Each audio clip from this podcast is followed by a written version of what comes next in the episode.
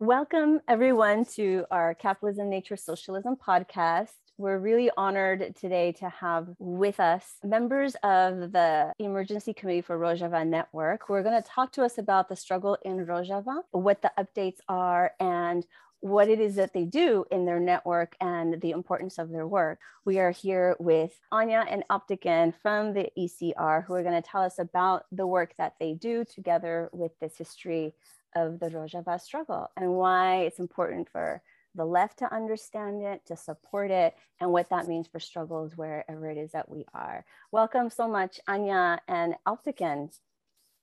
Thank you. Thank you for having us. We wanted to begin, if you could just give us a brief background, because not many of our listeners may be in tune with what's going on in Rojava, what the Kurdish struggle just writ large is. And we wonder if maybe we can start off with that a little bit you want to start us off, Alptekin? Okay. well, I was just uh, following the news and heard about uh, recent attacks. Turkey is actually intensifying the attacks as we speak here. Uh, it is a dirty war in some respects. So this is not like the invasion, you know, of Afrin or uh, Serekaniye, Ras Al Ain with its Arabic name, or uh, Tel Tamer. These are basically places in the western and eastern part of Rojava, which Turkey invaded about a year ago and two years ago. Actually, Afrin is al almost uh, three years ago now. And uh, uh, they have been using uh, drone attacks uh, towards Kobani and uh, Ain Issa. These are all towns. Kobani is known from, from the struggle from 2012, 2013, 15, 16, all, you know, it's a constant struggle going on. So, and we have been very worried about uh, possibly another invasion because Turkey was trying to establish a buffer zone roughly 50 kilometers from the state border, going south into Syria. And they have invaded parts of it. About one fifth of it is right now under Turkish control. Turkish control and their mercenaries mostly. And uh, they have been sending troops from Turkey, but also a lot of mercenaries. One of them is uh, Hayat Tahrir al-Sham. It's basically, you know, uh, uh, I think it means uh, cleaning Damascus or saving Damascus or something like that, uh, along those, those lines in Arabic. Uh, and they have been doing lots of atrocities against the local population. Actually, the second invasion of uh, Ras Al started with the killing of uh, Hevrin Khalaf, who was the one of the co-chairs of the new Syria party, which was uh, trying to establish a more democratic society with part, the participation of all ethnic groups in Syria.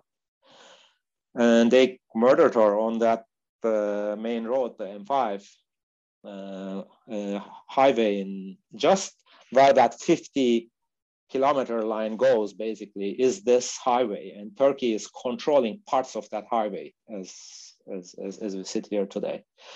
So our biggest worry was really starting turkey starting an, another large scale invasion into northern syria.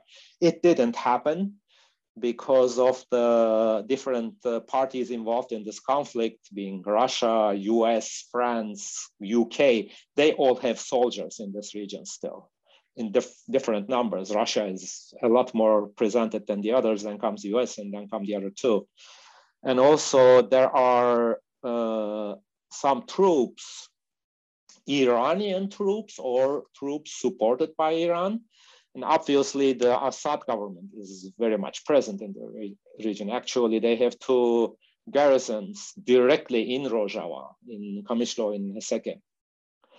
So that's basically what the, you know, short summary of, of the situation as I know it. And Anya, would you like to add anything or I, I, think I would like to add some more positive stuff, you know, to yeah. kind of this dire picture.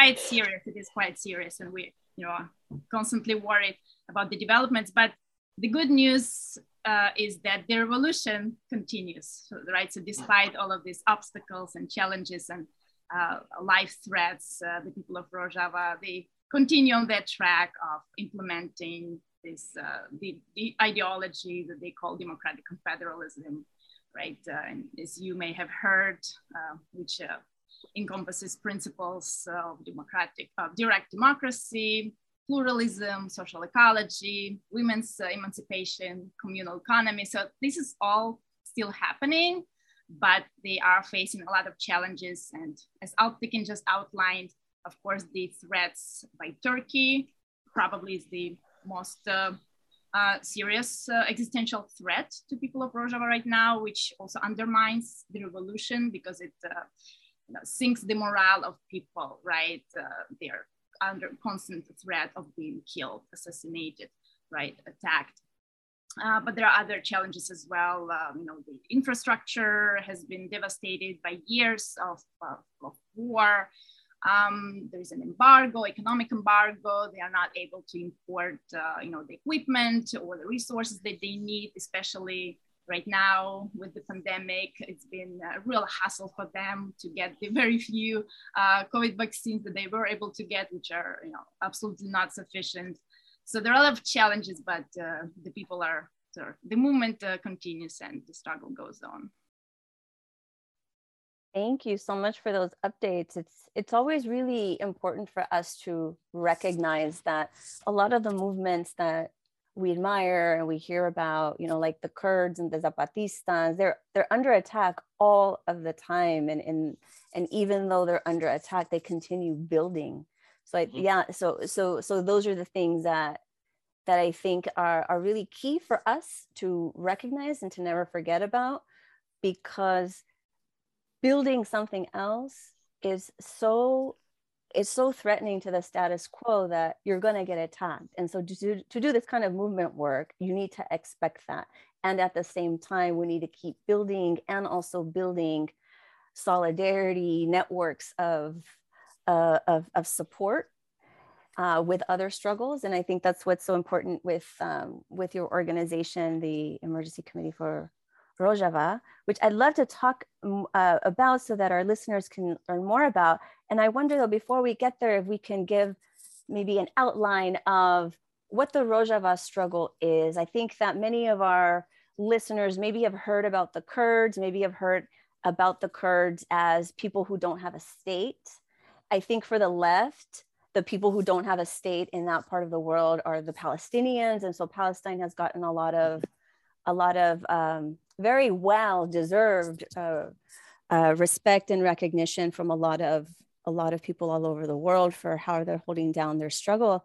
But something that we forget a lot of the time is that there are many people in the world who didn't get their state. I mean, we can talk about Native Americans throughout the, all of the Americas who are living in someone else's state, not their own. Uh, and for the Middle East or Southwest Asia, as that, as that region is called, the Eastern Mediterranean, it's become something of a, of, a, of a difficulty to build solidarity between the Kurdish movement and the Palestinian movement. Uh, and I think that just, just a very brief mental map of what Kurdistan is, like we see that Kurdistan is, is, is a region that part of it is in what became the state of Turkey, what became the state of Syria, what became the state of Iraq, and what became the state of Iran. I don't know if there's a fifth one, but there I don't know if I missed any, but uh, for international solidarity, this can become really tricky. And I think about how, like with Palestine, a lot of these regimes, Turkey, Syria, Iraq, Iran, all four of them have been very anti Zionist verbally. Uh, and so maybe that's been a reason why it's been difficult for the Palestinian movement to show solidarity with, with Kurdistan. Um, although although there does exist solid there has existed solidarity underground since forever because the Palestinian movement is not just one, just like the Kurdish movement is not just one. And, and I think that another way that we've heard of the Kurds, especially in the United States, is the Kurds in Iraq that work with the United States. And I wonder if maybe we can give a, an outline of, of, of what's going on, like what's going on with the Kurds, who are they, what's their struggle, how has their struggle transformed? Because I think that this is a reason why we're even talking because their, their struggle transformed so much. And then, and then I wonder if we can then get uh, into then why is international solidarity important if we can get maybe a little bit of that history or that mental map and and if i drew that mental map incorrectly please please definitely correct me on that well i can jump in there and give a little bit of the geography and history background regarding that uh, the four states you mentioned definitely correct until recently, even I didn't know there was a significant group of Kurdish people in Turkmenistan. Ba basically, between the border between Iran and Turkmenistan, there is almost a million people living there of Kurdish descent. This is not a traditional area for them to be, but you know, through this all, all these wars and deportations, etc., a significant group of Kurdish people landed in that region, and they still live there. Many people don't even know about this. There, another region is it's known because of another conflict, and the only Kurdish state which existed for a short time at the end of the First World War, the Mahabad Republic, was in the region north of uh, Iranian Azerbaijan and south of the Soviet Azerbaijan at that time. That was the Mahabad Republic. It, it didn't survive very long. It was just maybe one and a half years, I think. But uh, the place known as the Lachin corridor, uh, Nagorno Karabakh, the enclave, the Armenian enclave in Azerbaijan, is also a Kurdish area. That, that, that was actually at one time majority Kurdish. And the place known as Red Kurdistan from 1917, when the Soviet Union was founded, is in that Lachin corridor. That was Red Kurdistan. That was the autonomous republic of Kurdistan within Soviet Union. They got rid of that in the 1930s for political reasons. Stalin was playing his, you know, peons there back and forth. And there was this creating the Azerbaijan, the division of Azerbaijan between the British influence in Iran and the Soviet influence in northern Azerbaijan. Azerbaijan is also a divided country still today, divided people at least. So, and that, you know, when we talk about our region, these mix of ethnicities and movement of ethnicities from one place to another. For example, the Assad people will tell you, the Kurds are not originally from here. They, they came here later, which is historical truth. If you go far away into the 18th century and beginning of the 19th century, but there have been movements and they had to settle there because they were driven from other places into northern Syria which is not a traditional Kurdish place. But today, about 5 million Kurds live there. So, you know, what are you going to do? Assad's solution, in this case, uh, later years of Hafiz al-Assad, was to take their citizenship away, making them stateless people. so, and Turkey is a completely different story, founding of the republic in the early 1920s, after the falling apart of the Ottoman Empire, the first Turkish National Assembly, founded in 1920, has actually official representatives from Kurdistan. They are members of parliament from Kurdistan. Is how they are called. and two years later, that all disappears. It's completely eradicated. Kurdistan doesn't exist. There are no Kurds. They are mountain Turks. Know, the, the whole policy completely changes. It's, it's completely erased of uh, Turkish history books. It's not mentioned anymore. And then there are uprisings in the early 20s in the province of Agri, which is uh, mountain Ararat, basically between Armenia, Azerbaijan in that corner again. There is the Sheikh Said uprising, which they both end, ended with those people being arrested, killed, executed actually. And then in the 30s, there are more uprisings. So basically from 1917, end of the war, end of the Ottoman Empire in that region with the British mandate in Iraq and the French mandate in Syria and Lebanon. This was basically one big blob at that time. The British mandate also in Palestine. That that's where the actually the sad story of Palestine starts too, because after that it comes to the division and uh, you know you know Nakba 30 years later. so these are all convoluted and they are all one part of a big picture of the colonial colonization of what we call the Middle East today, West Asia. That's that's basically the big picture, right? It, it goes all the way from the Caucasian mountains all the way to Egypt. That that entire area has been divided and people pushed around, moved around. And that's basically the history of Kurdistan in recent times in the last 100 years, in the last century, is all convoluted in that. There is no clear line where you can say, okay, the Kurdish people live here. Because in today's Turkey, a lot of Kurdish people live in Western Turkey in the big five cities, Istanbul, Izmir, Ankara, Adana, Bursa, Mersin. This is like, they are all in the West because they have been partially deported, partially internally displaced is what the UN says, but under pressure, obviously, because their villages have been burned, right? Or they have been really displaced. When after the Dersim uprising, a lot of those people have been displaced by the Turkish army and planted in the western part of the country as a minority. So uh, this is basically what I know about you know, rough historical background of how we ended up in today, where we have these four pieces of Kurdistan in Turkey, Syria, Iraq, and Iran. But there's also an enclave in Tur Turkmenistan, another enclave in Azerbaijan, in both parts of it. So, complicated picture.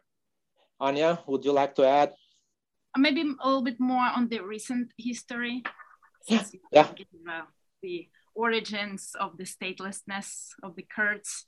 And I think you know we cannot overemphasize that it is a legacy of Western imperialism in the region, right? So all the Western powers that are continue being involved in the region, they carry responsibility for all the conflicts and genocides, uh, right, and wars and displacements um, that have been um, uh, taking place uh, in the Middle East and Kurds, obviously, as you, Kiki, mentioned, are not the only persecuted and uh, marginalized, right? And the people who are denied uh, uh, even existence uh, as an ethnic group.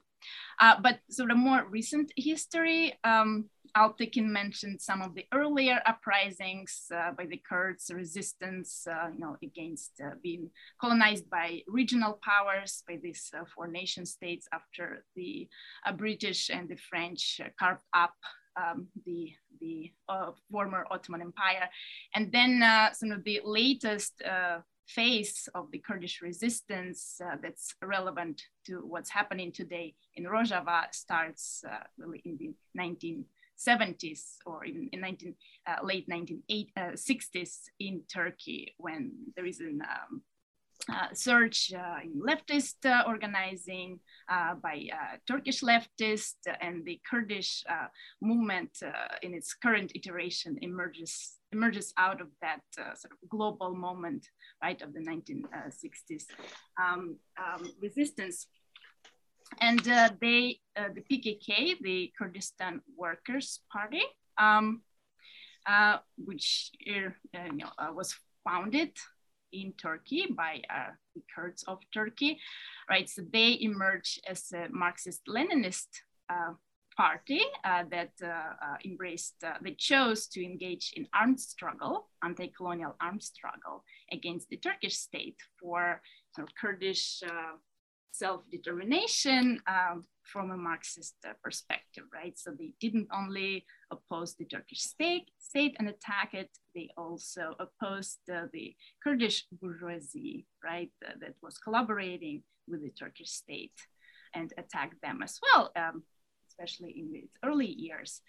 Uh, but in any case, Kiki, you mentioned that uh, they um, underwent an ideological transformation and it's actually um, the theme of our next reading group. Uh, for those who are listening, you should check out our Facebook page or website uh, for the information for that. So yes, there was an ideological transformation uh, in the 90s when the PKK uh, started uh, sort of uh, criticizing the Soviet model of socialism, criticizing the um, you know, Marxist-Leninist approach to organizing, um, sort of the centralized cadre um, uh, way of uh, organizing a party or a political organization. Um, another element was the uh, greater women's participation, and they were pushing for increased democracy inside the PKK, right, especially along gender lines.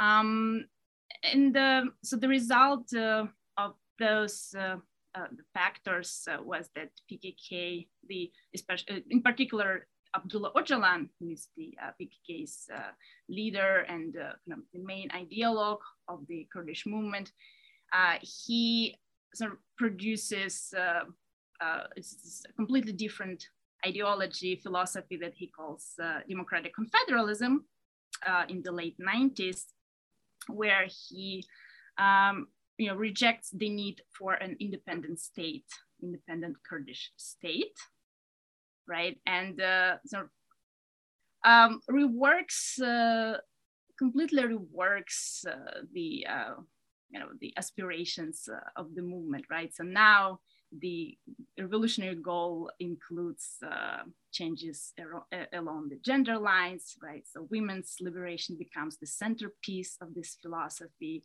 Um, he recognizes uh, and centers the need for uh, transformation of our relationship with nature along the lines of the philosophy of social ecology as proposed uh, by uh, Murray Bookchin. And we know that um, uh, Abdullah Öcalan was uh, greatly influenced by him. Um, it includes the emphasis on pluralism and the movement specifically know, emphasizes that that's a that's a necessary element for their region, right? Because you have this uh, amalgam of different ethnic and religious groups that have been pitted against each other by the regional, by the Western powers, right? That a lot of whom, as we just talk, discussed, uh, have been marginalized through the creation of um, ethno-nationalist states. So um, for them, for their region, it's, it's an important element of a, a revolutionary uh, philosophy, right? How can these different groups coexist together without uh, exclusion and marginalization? And uh, of course, sort of the um, anti-capitalist uh, uh, aspect of this struggle has not disappeared, but it sort of transformed so from more orthodox Marxism that they, the PKK subscribed early on, uh, now uh, they changed the vision and uh, kind of their vision for economic for transformation of economic structures is to uh, create cooperative economy, cooperative economy, uh, and uh, kind of limit um, the the size of how much one person can own or how much one one person you know can can can produce sort of to prevent emergence of monopoly right? So they're not uh, in principle sort of against private property, but uh, you know, the private property that could exist in their vision has to be limited and sort of cannot uh, in interfere with um, you know, the well-being of the community. But um, sort of this centerpiece of economic vision is creation of cooperatives and sort of communal communal uh, economy. Okay, I'll end it there. Oh, but um, I should say so now this vision of uh, democratic confederalism, as Abdullah Öcalan uh, called it, that's the vision that's been implemented in Rojava. It has been implemented since uh, the Syrian um, civil war started and there was an opening for the movement to take uh, control of their own region. Thank you so much for that. I think it really helps paint a, a picture to folks who are curious about the Kurdish struggle and not really understanding. And I think that the question of Syria and the regimes I think that you that you just listed also Alptekin can be very confusing to folks. You know, we mm-hmm. uh, in 2011 with the Arab uprisings that we saw in in Tunisia, Egypt, and then you know, and they spread all over the place: Libya, Syria, Bahrain. Uh, this was something that empire was definitely not gonna try to, you know, it was not gonna allow. Like it can, you know, I think it caught a lot of people off guard. And and there were a lot of openings. There are still many openings whenever there's a crisis. Um, but immediately empire, its regimes, its state regimes really, really got involved in, in lots of ways that for the left, it ended up causing a lot of fights and confusion. I think that there wasn't really um, an understanding of the realities on the ground of what people themselves were wanting to do and there was like an imposition of one way right away mm-hmm. especially from the left in the west in the united states is the one that i think i'm, I'm the most familiar with. I imagine i don't know maybe europe also. Uh, but the idea of this westernized this western left that believes that that the that the state is sacred and that the territory of the state must be integral and that the head of the state is the one is the sovereign and should have a say. And so then when the people started to rise up against their regimes, these state regimes. There was a there there was some moments when some of the left was for them and other moments when they were not for them. So they were for them very easily, like when it was against Mubarak in Egypt, who was very much a the number two recipient of aid from the United States after Israel and was very oppressive to Palestinians and to Egyptians themselves. But when it comes when it came to Syria, and like it did with Libya, Libya had Gaddafi, Syria has uh, Bashar al Assad. Both um, Gaddafi was very much uh, critical in words of, of, of, neoliberalism and capitalism. Um, if you look at his policies, though, it, it didn't really match up. And also uh, with Bashar al Assad, very much critical of Zionism, very pro Palestine, except that when you looked at the history of Syria with the Palestinian people, uh, it has been really bloody and really oppressive.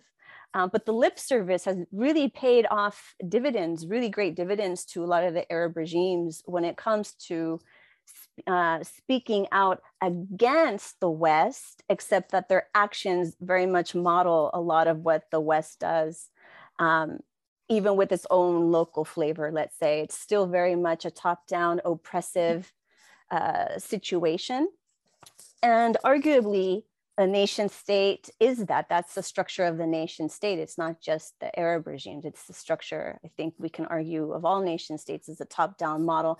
And marxist lenin marxism leninism very much matches up to this idea in terms of uh, not just an armed struggle but the idea that there's going to be a, an elite chosen either it's a party or intellectuals or or whatever who are going to be the ones that tell everybody what revolution is like. And that is uh, surprisingly to me, as someone very involved in autonomous from below movements, it's surprisingly still very much the, I think in the United States, the, the, the, the, the left, that is uh, most of the left by default is very top down. And so then there's a lot of confusion when it comes to movements that rise up against regimes that have an anti-Western or anti-imperialist rhetoric. And, and so thank you so much for the, the background that you gave and also for, um, for pointing to like this shift in the Kurds themselves being stateless people, wanting a state. I mean, that's how the world is governed, and then deciding actually that's not what we want. We want something else. And, and in that something else, this democratic confederalism of Öcalan that you mentioned, Anya, in that something else, it, it allows us a possibility to also address these other contradictions that we have. And patriarchy is one of the big ones, and ecology mm-hmm. is one of the big ones.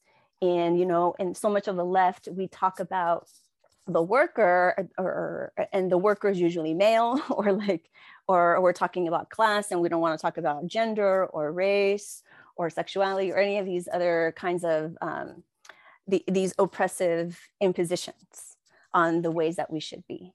So it's really exciting to see a movement who you would think would demand a state now saying we want we want something else and maybe that's what we need for the time that we're in now maybe before things could have been different and maybe a state would have would have helped we don't know.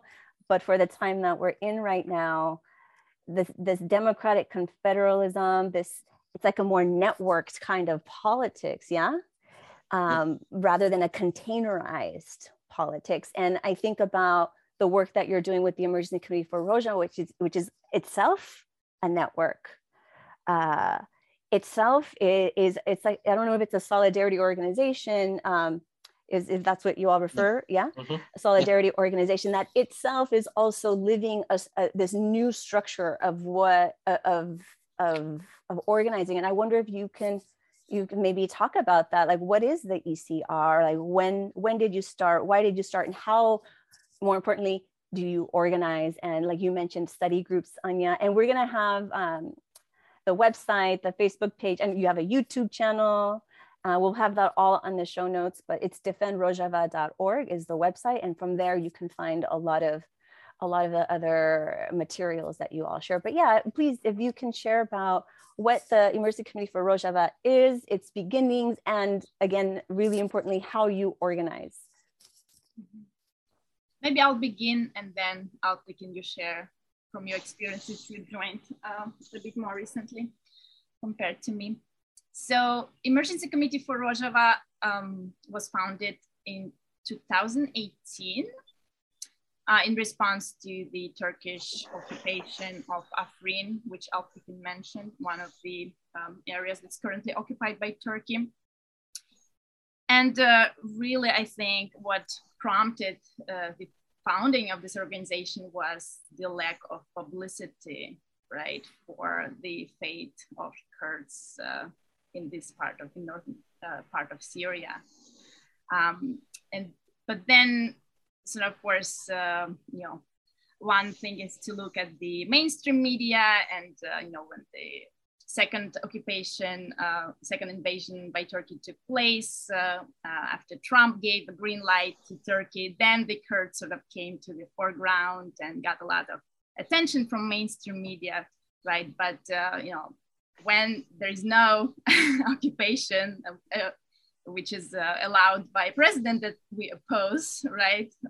and I mean the liberal mainstream media, right? The Kurds sort of fall out out of the picture but then the problem is not just with the for us has not been just with the mainstream uh, politics and media, but also with the left here.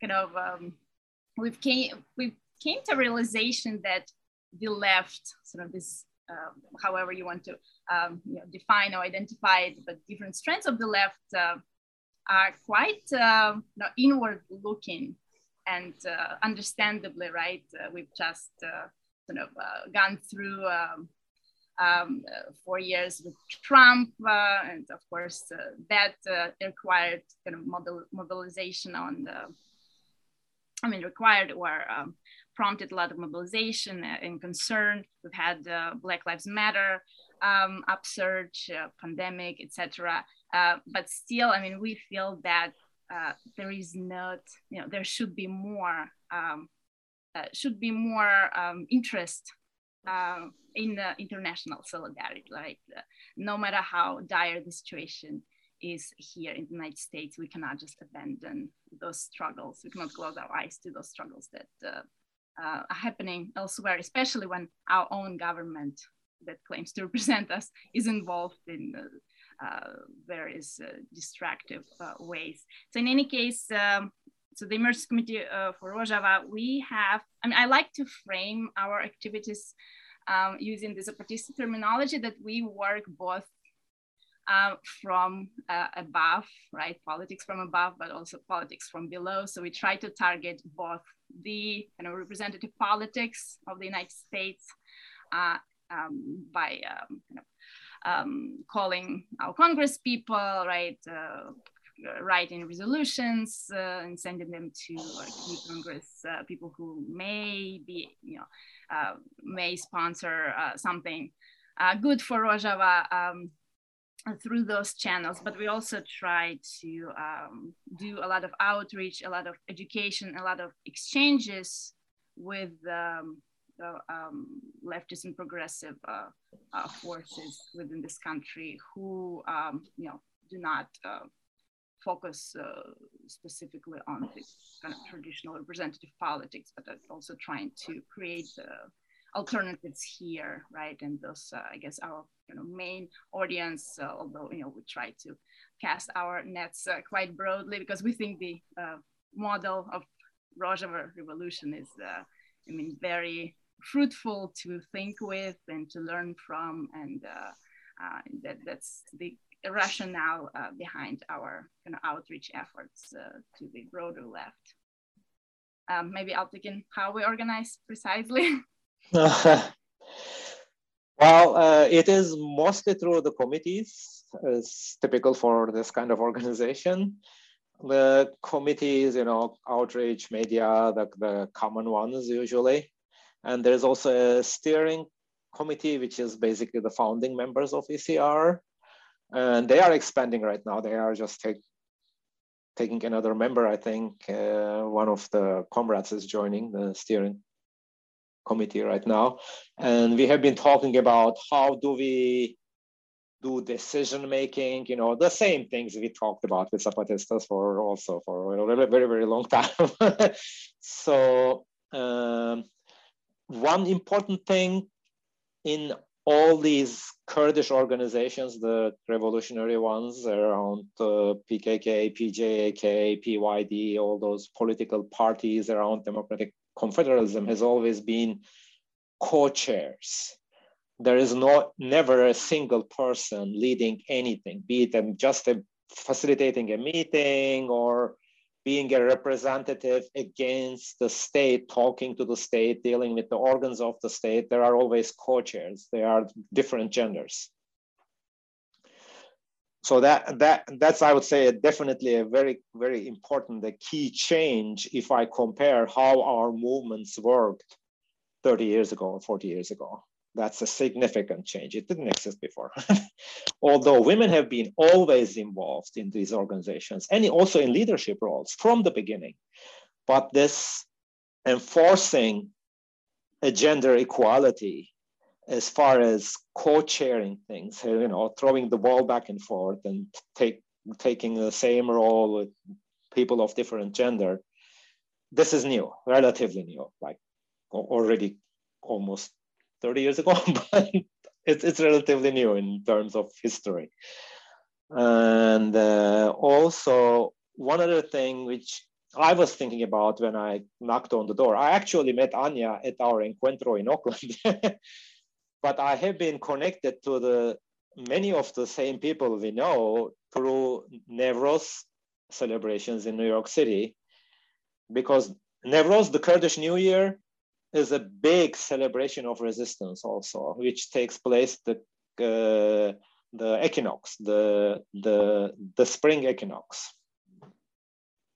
So, and uh, but face-to-face connections me being in ohio was quite difficult so that that's how i started you know using the social media connections and once a year going to new york city showing up there talking to people and then also we had another group trying to create support for rojava which with the covid basically fell apart. And then i said you are looking for volunteers. I'm going to knock on the door again.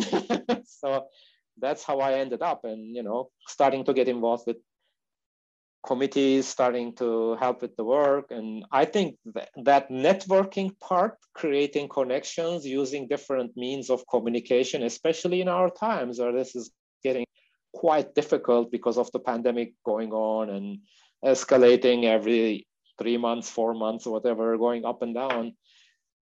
It is difficult. It, is, it has, has been difficult to organize. I'm going to be very open about that. And uh, I think we, we have been able to keep it going. That's also good news.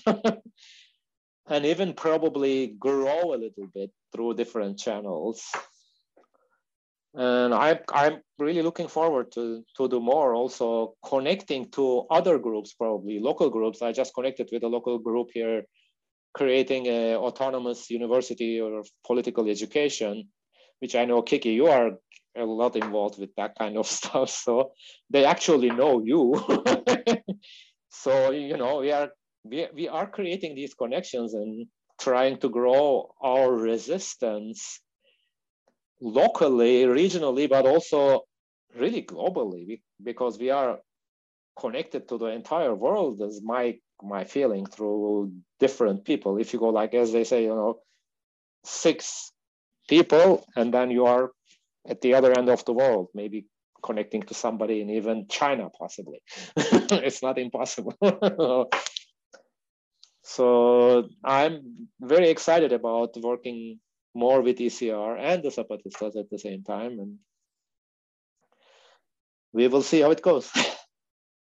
You know, you, you make me think a lot about the ways that we're organizing and as disclosure, Anya Alptekin and I are part of a network called Sexta Grietas del Norte that is a network of, of uh, adherence to the Zapatista Sixth Declaration, which came out in 2005, which was just a, a, a, proposal like who's down to create something else because this isn't working that's basically the sixth declaration yeah. something else and uh, the something else largely does look like it's working from below and to the left. So from below, not trying to be like a, a, a top down or op- it's, it's anti-domination and it's also anti-capitalist. And, and then the yes is whatever the yes is going to look like in your geography. And that can look different even within a network. So it sounds like with the ECR, just like us in Grietas, um, and also with Capitalism, Nature, Socialism Journal, everyone is spread out everywhere. And we have our different geographies and our different contexts and it's it as you're and and the way that we even organize i, I know with uh, capitalism nature socialism and and Grietas and it sounds like with also ecr like we organize in a way that is is very respectful it's not about uh, congealing power it's about really br- uh, bringing people into their strengths and to their powers with all of the beautiful difference that we that we have and in thinking about that I think a lot about how maybe that's a big disconnect that exists in the left when it comes to the left that calls itself anti imperialist. Uh, so it's anti US government intervention. Uh, rightfully so. Thank you. Yes, absolutely. That's like basic we need.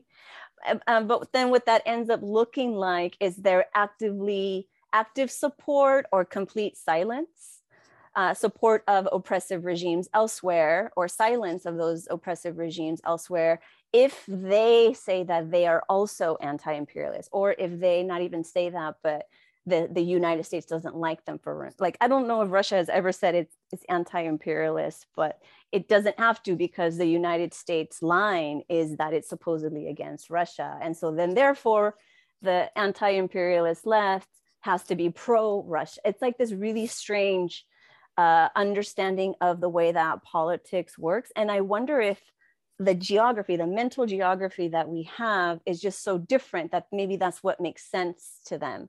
So when, when the geography that they carry, or when all, any of us carry this geography where the space of politics is this, the, the nation state is the space of politics and that's where you begin. That's the starting off point. And then you go forward, then I can totally under, understand how anti-imperialist leftists, especially white leftists, who are very, very careful to to to not want to be imperialist. Like they don't want to even have a voice in any other struggle happening in the world, because their struggle for them is making the United States not an imperialist force. That's like their struggle.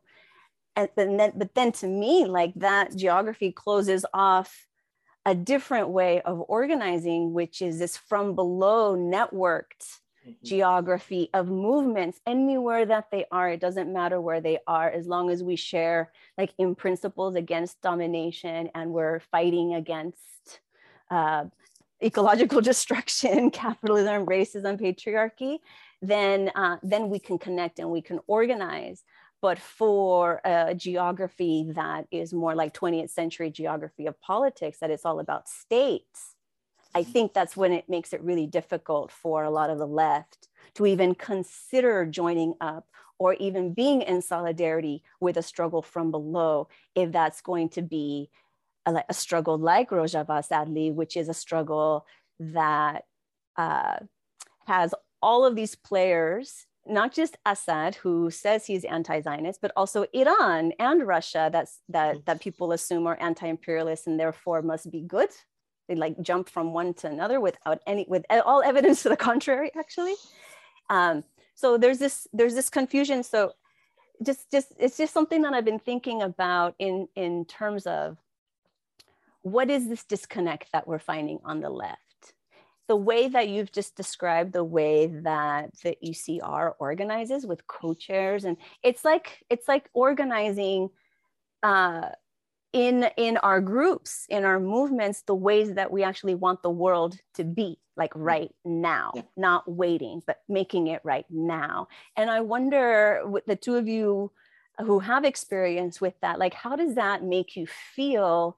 Uh, in movement work in, in, in a way that might be different from other ways that you, you have quite a bit of experience doing movement work in other contexts. And Alptekin you mentioned your experience over decades. And and i wonder if you might be able to say like what is it that is an attraction for you uh, with that with organizing in this from below networked kind of way?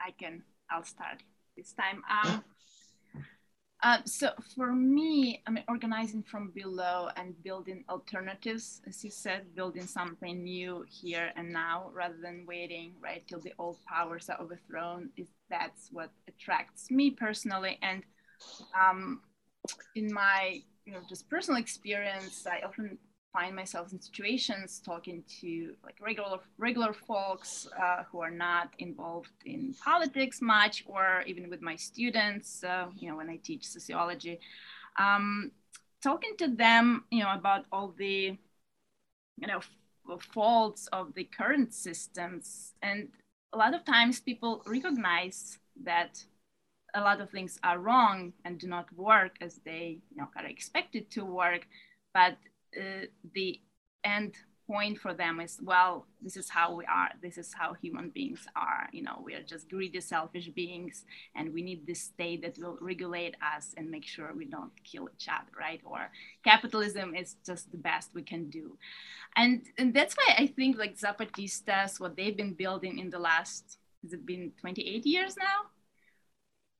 Okay I'll, I'll, calculate it later, or Rojava, and they have uh, been uh, you know, doing their uh, project since 2011, which is also quite a long time uh, for this, uh, um, for this uh, type of initiative. Um, I think they provide us real existing alternatives that we can use as models and from which we can also learn what works, what doesn't work. So also in our own organizing, and I have to say like ECR when we just when we just formed it, it was quite an ad hoc. There was no conversations about structure because we were just 10 people in the room. We were all in the same place. That was before the pandemic. So it was quite ad hoc. But then as we started attracting more and more people, we started conversations about how we can structure ourselves so that we actually uh, uphold the principles of the Rojava revolution in our own work. And that's an ongoing conversation, uh, as Alptekin mentioned. Uh, and now we're sort of in different circumstances since the pandemic pushed us to be more international with all the events online. So it, that added sort of additional considerations. But yeah, in any case, um, definitely sort of trying to leave those principles to the degree that we can. Obviously, you know, we are not organizing communal assemblies, right? Although some of us, you know, may may do that, but is part of their own group or initiative. Uh, but as ECR, like we're more of a network rather than a communal um, project.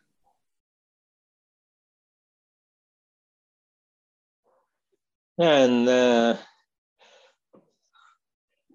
spinning my thoughts around that a little bit too, and going back, you know, when I got involved with politics, it was in the high school years, like uh, about 14 years old, maybe the first time.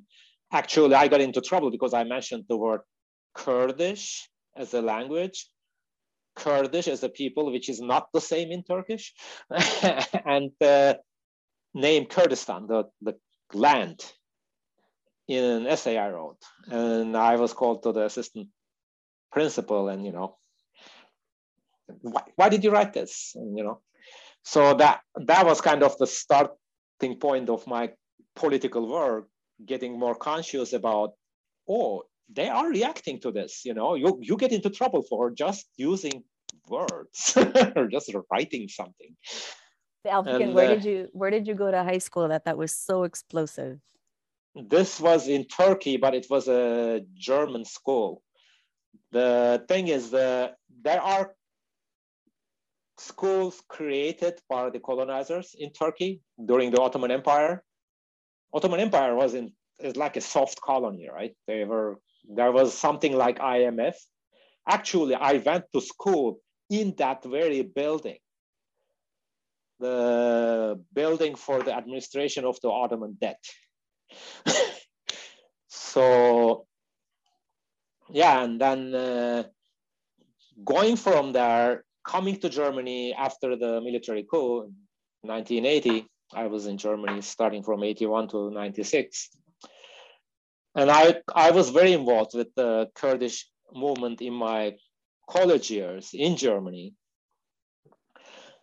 And the seeds, I think, of this decentralized organization, little bit anarchist leaning, a little bit more chaotic, although a lot of us were at that point strictly Marxist Leninists. Soviet Union is the perfect country, and that's we we strive to be just like them. You know, we are talking 1980, so it still exists in some way. but I think the seeds of that, because how we conducted meetings, I, I remember all that. It wasn't very hierarchical. It was very loosely connected in a, in a very friendly way, which I'm still experiencing today but that was the natural way of how people from our region simply behave if left to our own devices. And you will you, you will see that it's it's more like a community thing. It's more sharing things. It's more welcoming strangers, what we called strangers at that time. so, and I think that those seeds were already there we just needed to put it in words, you know, and organize around that, change the mentality of, oh, without a nation state, we can't be free. Nonsense. We, we don't need a nation state to be free. People were free without nation states for, if you look at, you know, human history way back, a quarter million years. they lived without nation states. and they were all free. a lot more probably than today, because nation states is actually by its design being a part of capitalist economy in our days for sure, even as a maybe if it still has feudalistic structures in it, which in our region still existed in the 19th century and early 20th century, they are really falling apart now. But they, they still existed. And they can be a mix of these things living side by side at the same time. And that's actually where we are coming from i think. Democratic confederalism doesn't say let's destroy nation states. We we realize very much and Öcalan writes about this nation states can exist side by side with a different democratic society which is not part of the nation state that's not impossible to do. And that's what Rojava is actually trying to do now. And partially they are being criticized for that because they are saying, oh, why are, why, why are you living with the garrison right in the middle of Kamishlo or Heseke? It's a Assad's government, you, you know, it's a contradiction. It is a contradiction. But what is the price to pay trying to eradicate that garrison? Are we willing to pay, pay that price? And is that really going to change anything in Syria? Very likely not. Assad will still be there. We should see other ways to work on that part of the problem rather than just getting rid of one garrison, maybe. They could they do it? Possibly they could, but there will be a price for that, right? They are going to come back and take revenge. So that's one thing which I see a lot also in Turkey, in the Kurdish regions happening, because these regions are the region of, it's in Italian, it's called vendetta. You take blood revenge is what it's called literally in Turkish or in Kurdish. If you kill someone, that family's youngest kid kills another one from your family. and they are not doing that anymore. They are saying this is the wrong way to go. We should stop this because it creates only more blood. So when the, a lot of things happened in the between 2015 and now in Turkey also with the dirty war escalating again after 2015, the ceasefire, the unilateral ceasefire announced by PKK ended in 2015.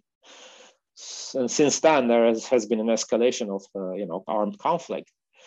And they are saying we are not taking revenge. We are not going to take vengeance. And I, I see the same thing happening here in our region with the Zapatistas, for example. They're moving to uh, no, that's don't don't take revenge. We are not doing the same thing they are doing. So and I am hopeful. I am I am a total peacenik in that respect. I, I'm I'm not I'm not for war. I don't believe in just wars. I don't. Wars always hurt. In a war, there are only losers. You you can't really win a war. You can win battles maybe, but what what is the price we are paying by you know fighting a war, an armed war? So, and I I see those changes going on and trying to stay hopeful uh, we, we can probably create peace by showing that, you know, another world is possible. We can create other structures within the existing nation states and show them, hey, if we do it this way, it works better. Why, why don't we try this? You know how you're talking right now, Alptekin, on this question of what is the price we have to pay if we do X or Y? Like that's that I think is something the left can really learn a lot about is this question of of, of, of moving strategically, guided by goals and values and principles, right? And that I think it's really difficult for people to think about how do we have a different world if this is the one that exists right now? And what you're what you just described is well, we create it in little bits and pieces as much as we can and intensifying as much as they can. And of course, we still need to to articulate with the dominant world like you know yeah. like anya you were saying like we have to articulate from the above but doing that strategically like really being conscious that when we articulate from with the above we can get we can get co-opted very very easily and mm-hmm. i think that movements know this even more than leftist talking heads commentators do.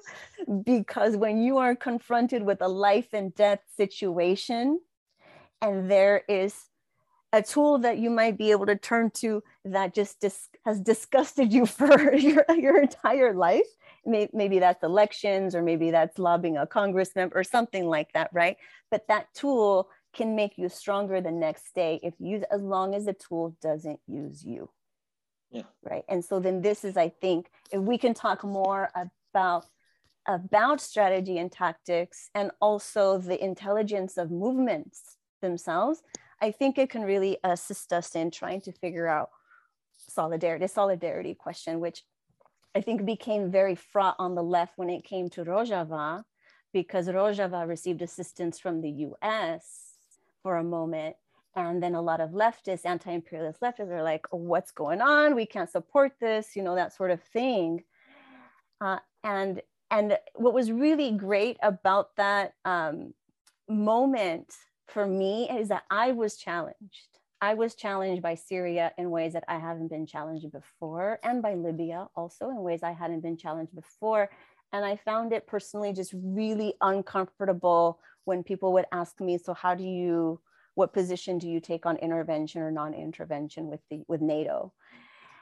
And and for sure, just immediately my thoughts were always about, well, shit, like I'm over here trying to organize against against empire, and yet over here these this this movement or this these compas are over here uh, turning to those forces so that they can live another day. Like how am I going to make that? Like, that's not my decision to make. Like, that, that's something that we have to trust movements on that they know if you ally with the US, for example, you're going to be betrayed.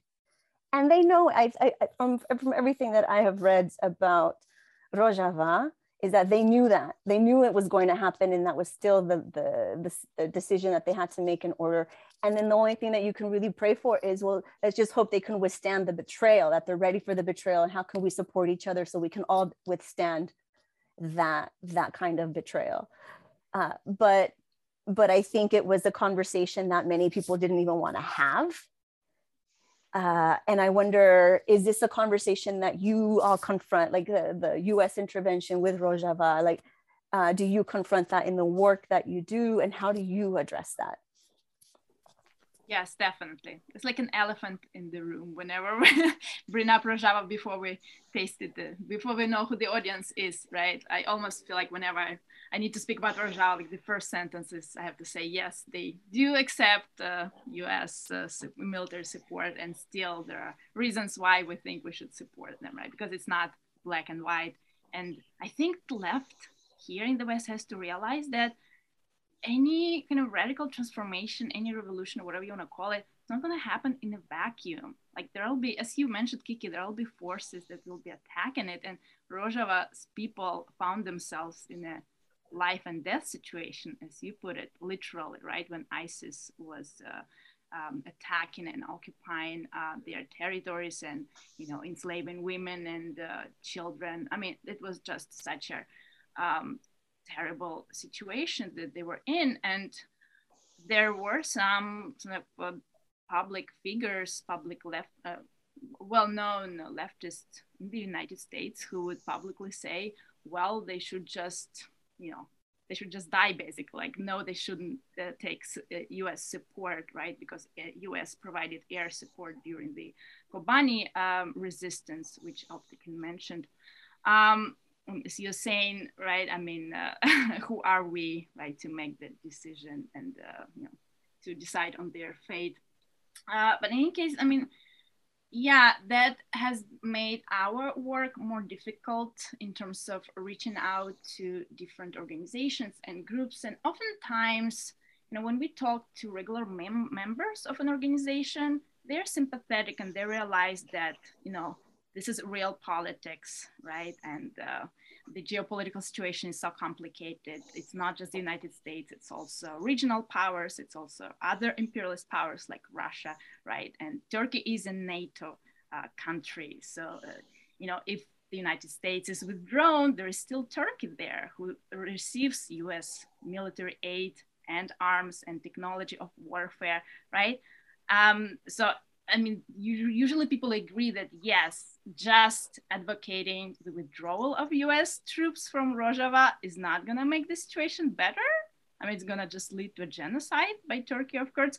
But sort of on you know, organizational level, a lot of uh, groups uh, are resistant, uh, kind of committing to that uh, argument and line and to support of Rojava. And that has been difficult, right? A lot of uh, groups just won't do uh, any work with us or any work uh, related to Rojava when, uh, you know, whenever solidarity is needed.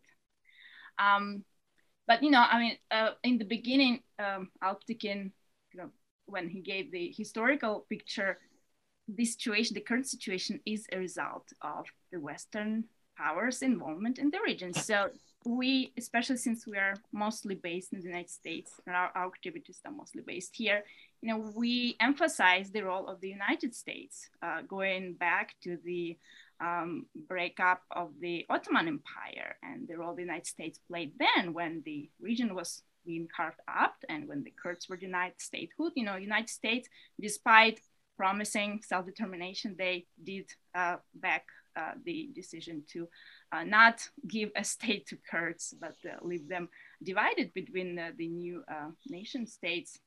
I mean, the, the new territories, the new countries that were uh, under British and French mandate and then became independent states. And then, uh, you know, we know the United States' role in um, creating uh, radical Islamist uh, movements, right? out of which ISIS um, uh, is one uh, example uh, and which still exists in the region and Rojava still needs to confront those. again, as I mentioned, Turkey is a NATO country. United States supports Turkey militarily. so, you know, there is a, a very complex web in which the United States in so many ways is involved and supports uh, local regional dictators, uh, be it Erdogan or others, um, and benefits from whatever destruction takes place there. So we being here, I mean, we have to take responsibility, but not an easy way out, just say, oh, all the US troops out, right? Because it may work in other cases. No, like you have to have a more concrete uh, analysis of the situation and see what the consequences would be of that and what consequences would be of keeping those few hundreds of US troops there, right? Which can serve as a deterrent of an invasion uh, not necessarily, but they potentially can be a deterrent. And the, as you said, Kiki, the movement is well aware of what they are dealing with, and they know that the United States doesn't support their revolution, that they have their own geopolitical interest in the region. And that's why they're there. And that's why for now they're providing support. You know, you never know when they will withdraw it, withdraw it. Um, and they do not want United States to stay there forever. They, in fact, they don't, you know, military support is not even the most important kind of support they ask. They ask for some sort of international recognition that would make them safer, right? As you said, like, you know, they have to, they're not, they don't exist in vacuum. They have to deal with the existing state system, nation state system with the, you know, because they are under attacks Turkey, Assad, Russia, you know, you name it.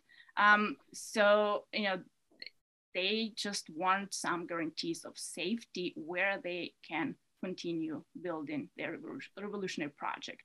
Um, otherwise, you know, they're not, you know, it's not just, it's just not gonna happen.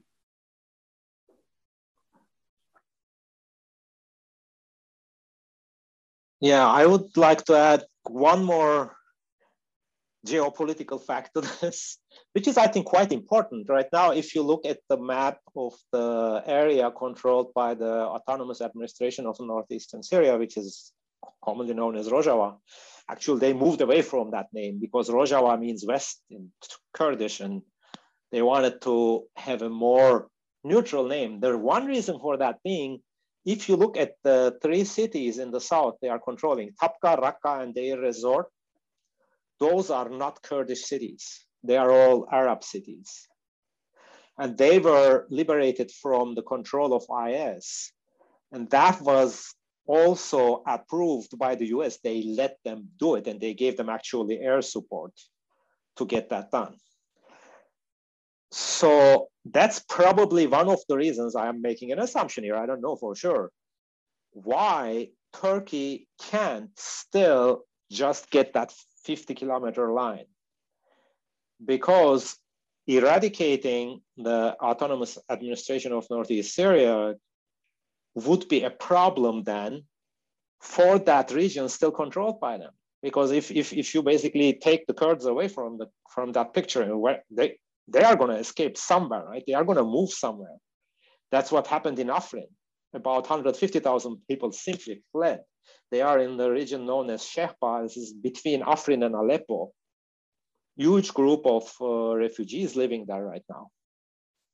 And they don't, they and I know these thoughts are being played between the powers there right now, between Russia and US. And there is a balance between Russia and US also in this region right now, very delicate balance.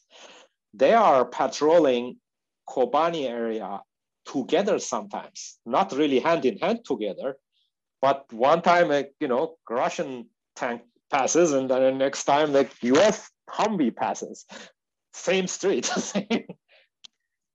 and still under the control of, let's call it Rojava for to, to make it simple, shorter.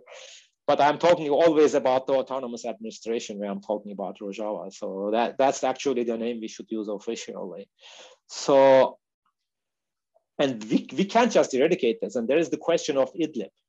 Idlib is still an enclave of uh, Hayat Tahrir al-Sham basically whatever is remained from the IS still lives there. And these people are actually refugees. We should recognize them as refugees. I'm, I'm not opposed to that. They are refugees.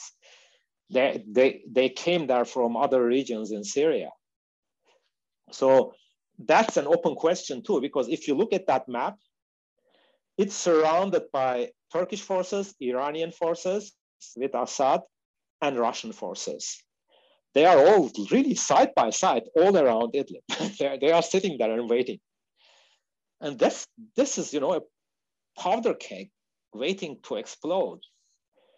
Like the entire country of Syria, the nation state of Syria, still is a powder keg. It, it's, it's very, very delicate balance right now, holding it just barely in place. And I don't know. I don't. I, I don't see any other solution than creating a confederate, federate, some kind of a structure which doesn't continue the old nation state of we are Arabs and nobody else is welcome here. Which they didn't literally live because from my childhood, I remember my aunt was one of the people they call smugglers. we call it small across the border trade. and they were always friendly. She, she used to go there every month and bring stuff and sell sell in Turkey. You know, she used to go to Aleppo from the Turkish city of Antep. So there was no border there. Right now, there is a wall which looks just like the Berlin Wall. It's, it's horrible. It's, I, I don't know how many feet high and concrete and razor wire and modes in, in front of it. It's, it's, it's horrible. It's, it's, it looks exactly like the Berlin Wall, more or less, if, if, if you look at the pictures of it. Turkey built a hundreds of kilometers long wall across the Syrian border, which was completely permeable before.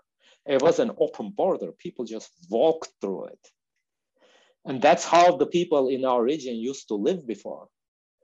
There were no you know, set borders. We lived together all these hundreds of years. and that's that's what I am longing for still. But look at the war zone map, right? It's, it's not possible today. And that's where our tactical thoughts come in. How do we build networks of trust?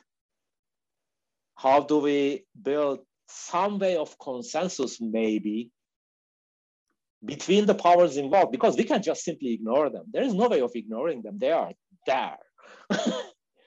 and some of these powers have nuclear missiles, you know. those are the people we are talking to. So how, how do we create a solution, a peaceful solution for our region at the end? That's what we are after. And that's our good news we are trying to communicate at the end of the day. Mm. You know, for me, if I may, I we have this question of of the left and why why struggles like Rojava are important for the left to learn about and not just learn about, but to be challenged by and to ultimately support if they truly are left. And but it, it again, it's going to depend on how we define left and how we define right and on all of that. And and what you were talking about, like that the situation on the ground is so important to know about uh, rather than just making like these sweeping statements about what's going on because that's what happened in the Philippines or that's what happened in Guatemala or that's what happened this is what's going to happen everywhere. If we're talking about actual movements on the ground every situation is going to be different and and networking together and, and, and getting to know each other and working together in that way is really going to lean on ethics and values like these these more these ways of relating. Not mm-hmm. necessarily concrete specificities but ways of relating that that can that they can apply anywhere whether you're in the countryside whether you're in the city like how are we treating each other? What kind of world do we want and how do we treat each other in that world? And i think about that a lot and i've been thinking about it in uh, with the Taliban victory in Afghanistan in August, and you know, 20 years later, the quote unquote terrorists are the ones that win. They beat the empire. Not only did they beat the empire, but now they're with the empire. Like they're working together, they're gaining this recognition. And, you know, we can talk about uh, the Taliban being an indigenous people or, or population uh, uh, battling for their homelands against empire. And that's a thousand percent correct. And we need to talk about the proposals that we have when we're oppressed, because not of all not all of our proposals, in fact, sadly, most of our proposals, uh, most of our proposals are turning out that we join the monsters that we were fighting and we become the monsters that we were fighting. And so, in thinking about Rojava, I think about the importance of here's an experiment of us trying to not become the monsters that we've been struggling against. And that to me needs to be a central question of the left. What is our yes? We know what our no's are, but what, what are our yeses? Maybe there's many yeses. And, and how do we not replicate what it is that that we're fighting? If we look at like the region, Israel to me is just like the the easy embodiment example of the wretched of the earth now becoming the wretched of empire just in trying to survive and just trying to feel safe in this world. But the question of why does this world not make us feel safe? What is it about this? We're like that that's not the question that we're having. Instead we're just looking at players at different characters and pointing fingers rather than like this bigger question of what is it about this world? And and let's look at that and let's build another world where we can do something very different. And these these experiments as as as messy as they're going to be and they're always always messy. It doesn't matter. The zapatistas are probably like the the one that people think have it all together. It's messy too. Like all of us are messy. Uh, you know but we got but we're trying and that's the thing. We're, as long as we're trying and in that in that in in those tries that we're okay with things not working out right? Because we're going to learn and we're going to do something different and we're going to share our word and spread it with other movements and see what it is that they're trying and what it is that they're seeing. How is empire unfolding where you're at? How is your resistance looking? You know and exchanging these kinds of uh, conversations ideas analyses critiques with each other. And and it is a very different kind of movement that's happening that you're a part of that we're a part of that for example the autonomous university online of political education that you mentioned a few minutes back Alptekin, like they're a part of and much of this is underground much of it you don't see like the autonomous university doesn't even like us that we're even talking about them right now. Because it's all word of mouth like you get you, you, get you get to be part of them you know as word of mouth.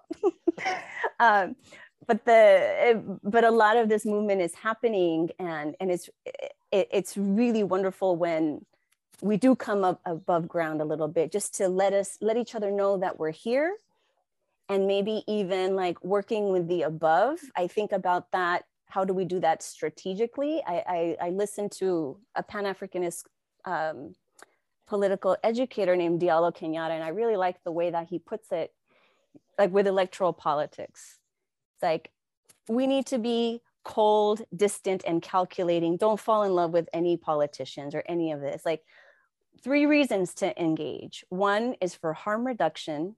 Two is for resource extraction.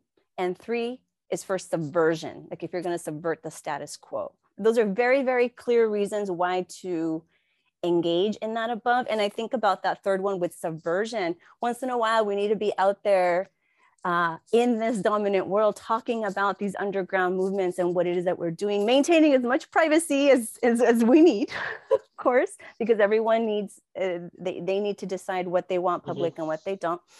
And, and just to let people know, because so much of the conversation that's had on the left is left up to these questions of human nature. Well, humans have always been this way. We're always going to kill each other, is what we're told in school, right? Or this is just the best way that there is or isn't another way And, and a lot of that comes from this indoctrination that there is no other way. And so then the imagination then needs to, to, to come into play, and that can be really difficult. And so then here we don't need your imagination to come into play. Look at Rojava, things are happening. You don't need to imagine it, you know, just like in Chiapas and so many of other, other places, little, little bits of places and I think that that's that's the importance of of the work that you all are doing in amplifying the the voice of of Rojava's struggle, uh, especially in a region where you know what's so worrisome with the Taliban victory is that this is going to be modeled by other movements in struggle. Like what the taliban did they came out victorious so that's what we're going to do. But it just ends up just doing the, the same thing over just looks different you know and and we see that um, in all of our movements. We see that this idea that we want recognition from our oppressor. So we're going to do what our oppressor says we need to do. We're going to do politics the way we're told we're supposed to do politics. And that's going to keep us safe. This question of safety, I think, is so important. And so then pointing to other struggles, um, and what it is that they're doing and all the different ways that they make us feel safe. So just having an, an, an anti-patriarchal stance is already a huge one uh, to have, especially in, the, in, the, in that region. And, and also an ecological stance in the moment that we're in of climate collapse, climate catastrophe, ecological, I mean, we can, uh, words cannot, cannot adequately uh, label this moment that we're in and uh, the struggle for, for Rojava, in addition to being very participatory by women and being explicitly anti-patriarchal is also, as you mentioned earlier, a very, has a very ecological lens on it. And I wonder if you might be able to talk about that because it's also something that doesn't matter if you're on the left or right. This is this is something that's that affects everybody and everyone's trying who's paying attention is really trying to to look for ideas and analyses of what to do in this really dire situation.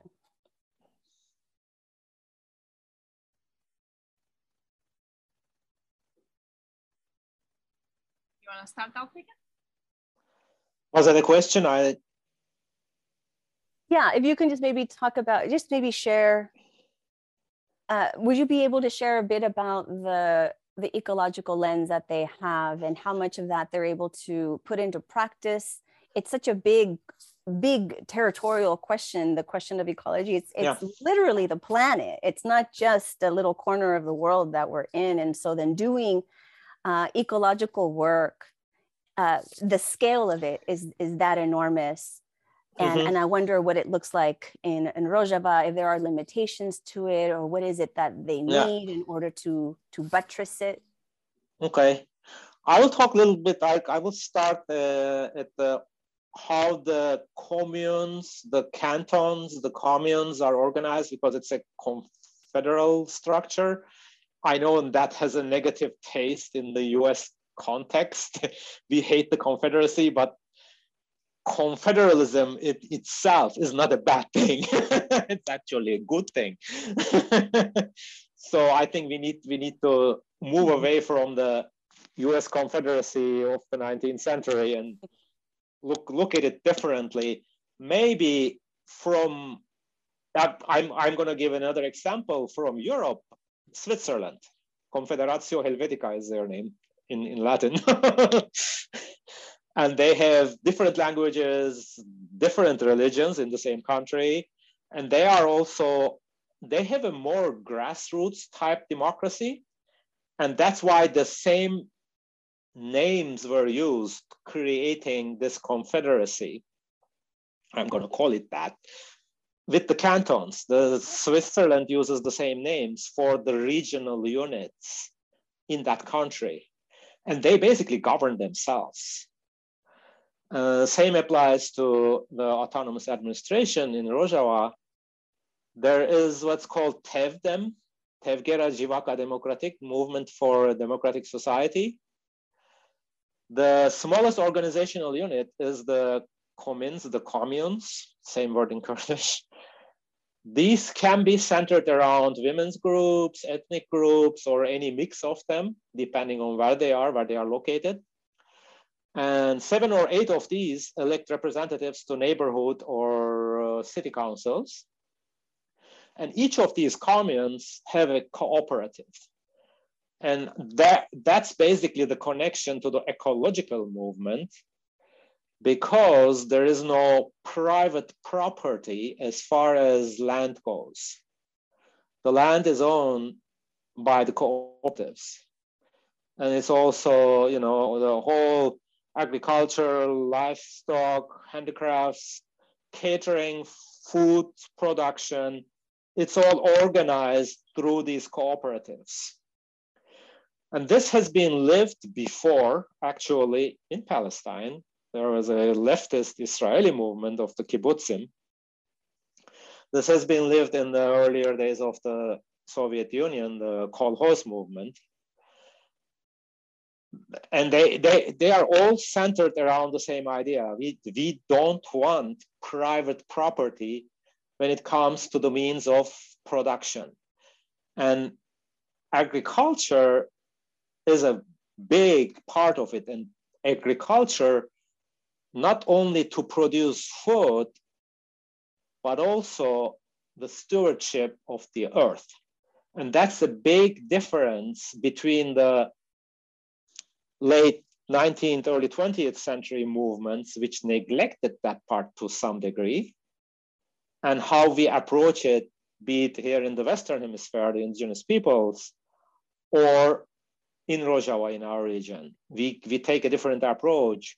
We would like to keep the Earth as an intact system. We are part of this planet. That's a planetary view of the things instead of just, oh, we just we just take as much as possible from the Earth and not give anything back. You know, it's it's a completely different view of things. So, and there are right now three quarters of all, this is from four years ago, I have this information, three quarters of all property is under public ownership in the autonomous administration, which is a big part, I think, if you think about other countries, other nation states. And uh, a third of the production is managed directly by the workers' councils. So this all strengthens the protection of the planet, of the earth in this region. Where are the problems? When Turkey marched into Afrin, what was one of the first thing they did? They destroyed hundred thousands of olive trees. Same thing Israel is doing to the Palestinian olive trees. Same thing in the same region. They are just a few hundred miles apart from each other. You know, if you look at the map, it's really that close. There's only Lebanon in between, and you're in Palestine. so, and olives have been a very important crop in our region because of a source of energy, source of food, source of shade. They grow over hundreds of years. Some of those trees are 300, 400, 500 years old. They, they are cutting them down, they are destroying them. It's like breaks my heart. They are doing the same thing even in Turkey, in their own country. they, are, they are destroying olive trees. One reason behind this is actually comes from the United States because uh, when before, right, right before I was born, this is early 60s late 50s, United States came with their corn oil and soy oil into our region and turned our completely olive oil based food system into a corn and soy based system because they, they said olive oil tastes bad. It's, it's too heavy. You shouldn't eat it. It's not healthy for you. And we know better today. Everybody wants to eat olive oil because it's a lot better for you. So and you know all, all that ecological thinking is changing a little bit worldwide but also changing a lot in the region of Rojava because they are supporting all these earth stewardship type systems, rebuilding those economies again, self-sustaining. One example is the women's village, Jinwar, for example. There is also an internationalist commune in Derik. I I have been in contact with them. I have done some translations with them, so I I, I know a little bit more about, about what they are doing. They are doing a lot of planting and growing things locally, producing their food locally, and you know promoting that kind of work. So, and I, as I said, on the dark side, all those powers around them. Turkey is burning the wheat fields every year in Rojava, every single year. And they are blaming on that. They're saying PKK is burning the wheat fields again. No, it's their fields, you know, it's PYD's fields. Why, why would they burn their own fields? It's like insane, but that's done their propaganda. They are doing the same thing with forest fires in Turkey this whole area was actually, I, I know this is a fact, when the Ottoman Empire, short, shortly before the Ottoman Empire ended, like in the mid 1800s, this area was still heavily forested. It wasn't a desert area. But overuse of lumber, not replanting, neglecting all that, and the, through the colonization, introduction of monocultures in this region, mainly wheat, in northern Syria, that forest, those forested areas have been destroyed completely. They are gone. And the autonomous administration is trying to do this reforestation also with local trees, which thrive there a lot easier, like olives, for example. So that's my kind of short summary of what I know. Anya? We're probably going over time. uh, but just very briefly, I don't know, maybe you'll cut some stuff out and some stuff in. Um, I think talking about ecology brings us back to the question why international solidarity is important. Because uh, it's just very hard for the people of uh, Rojava of Northeast Syria to implement their you know, ideals of how a sociological society would be organized into practice when they are under embargo, when they lack resources, they cannot import equipment, right? If they want to build solar panels, how are you gonna do it? So we outside of Rojava have to make sure they have access to resources, to technology, um, you know, uh, that they can actually put the ideal into practice. That was really inspiring to hear that they have very consciously a program of non-domination with mama earth not just non-domination with women not just non non-domination in the political realm but non-domination just in life it sounds like like where we get our food is such a foundational central point of of how we live. And it's so uh, it's so tied up to our ethics, whether we know it or not. You know, where our food comes from, how we've acquired our food, how we've treated Mama Earth, other beings, other beings along that process, I think says so much about the societies that we live in. And with Rojava, as you've just described, it says a lot about the society that they want and, and that kind of commitment, especially when it's something that's so difficult, like the, the ecological question that I think is, is, is probably more di- difficult than, than the, the patriarchal question, even though I think that they're related. I think that they're, they're not at all different. Mama Earth is a, you know, she is a, a, woman being dominated if we talk about it in those allegorical gendered terms. Um, it's this question of domination. And and the question too of uh, private property is so key just the idea that you can own another living being. It, it, it's already it, it's it's what has caused so much of the death and destruction that we've been living over these last centuries.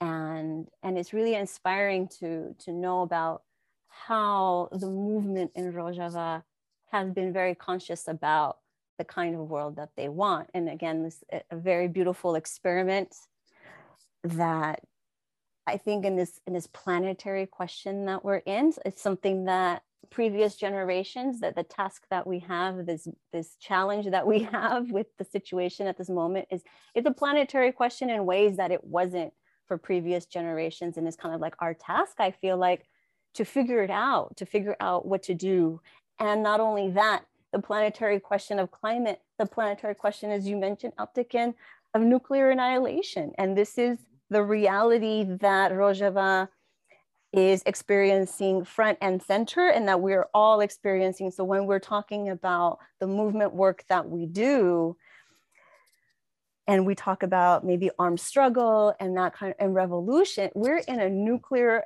situation right now that previous generations didn't have to to grapple with as heavily as as ours in these last like 50 years 60 years this last century.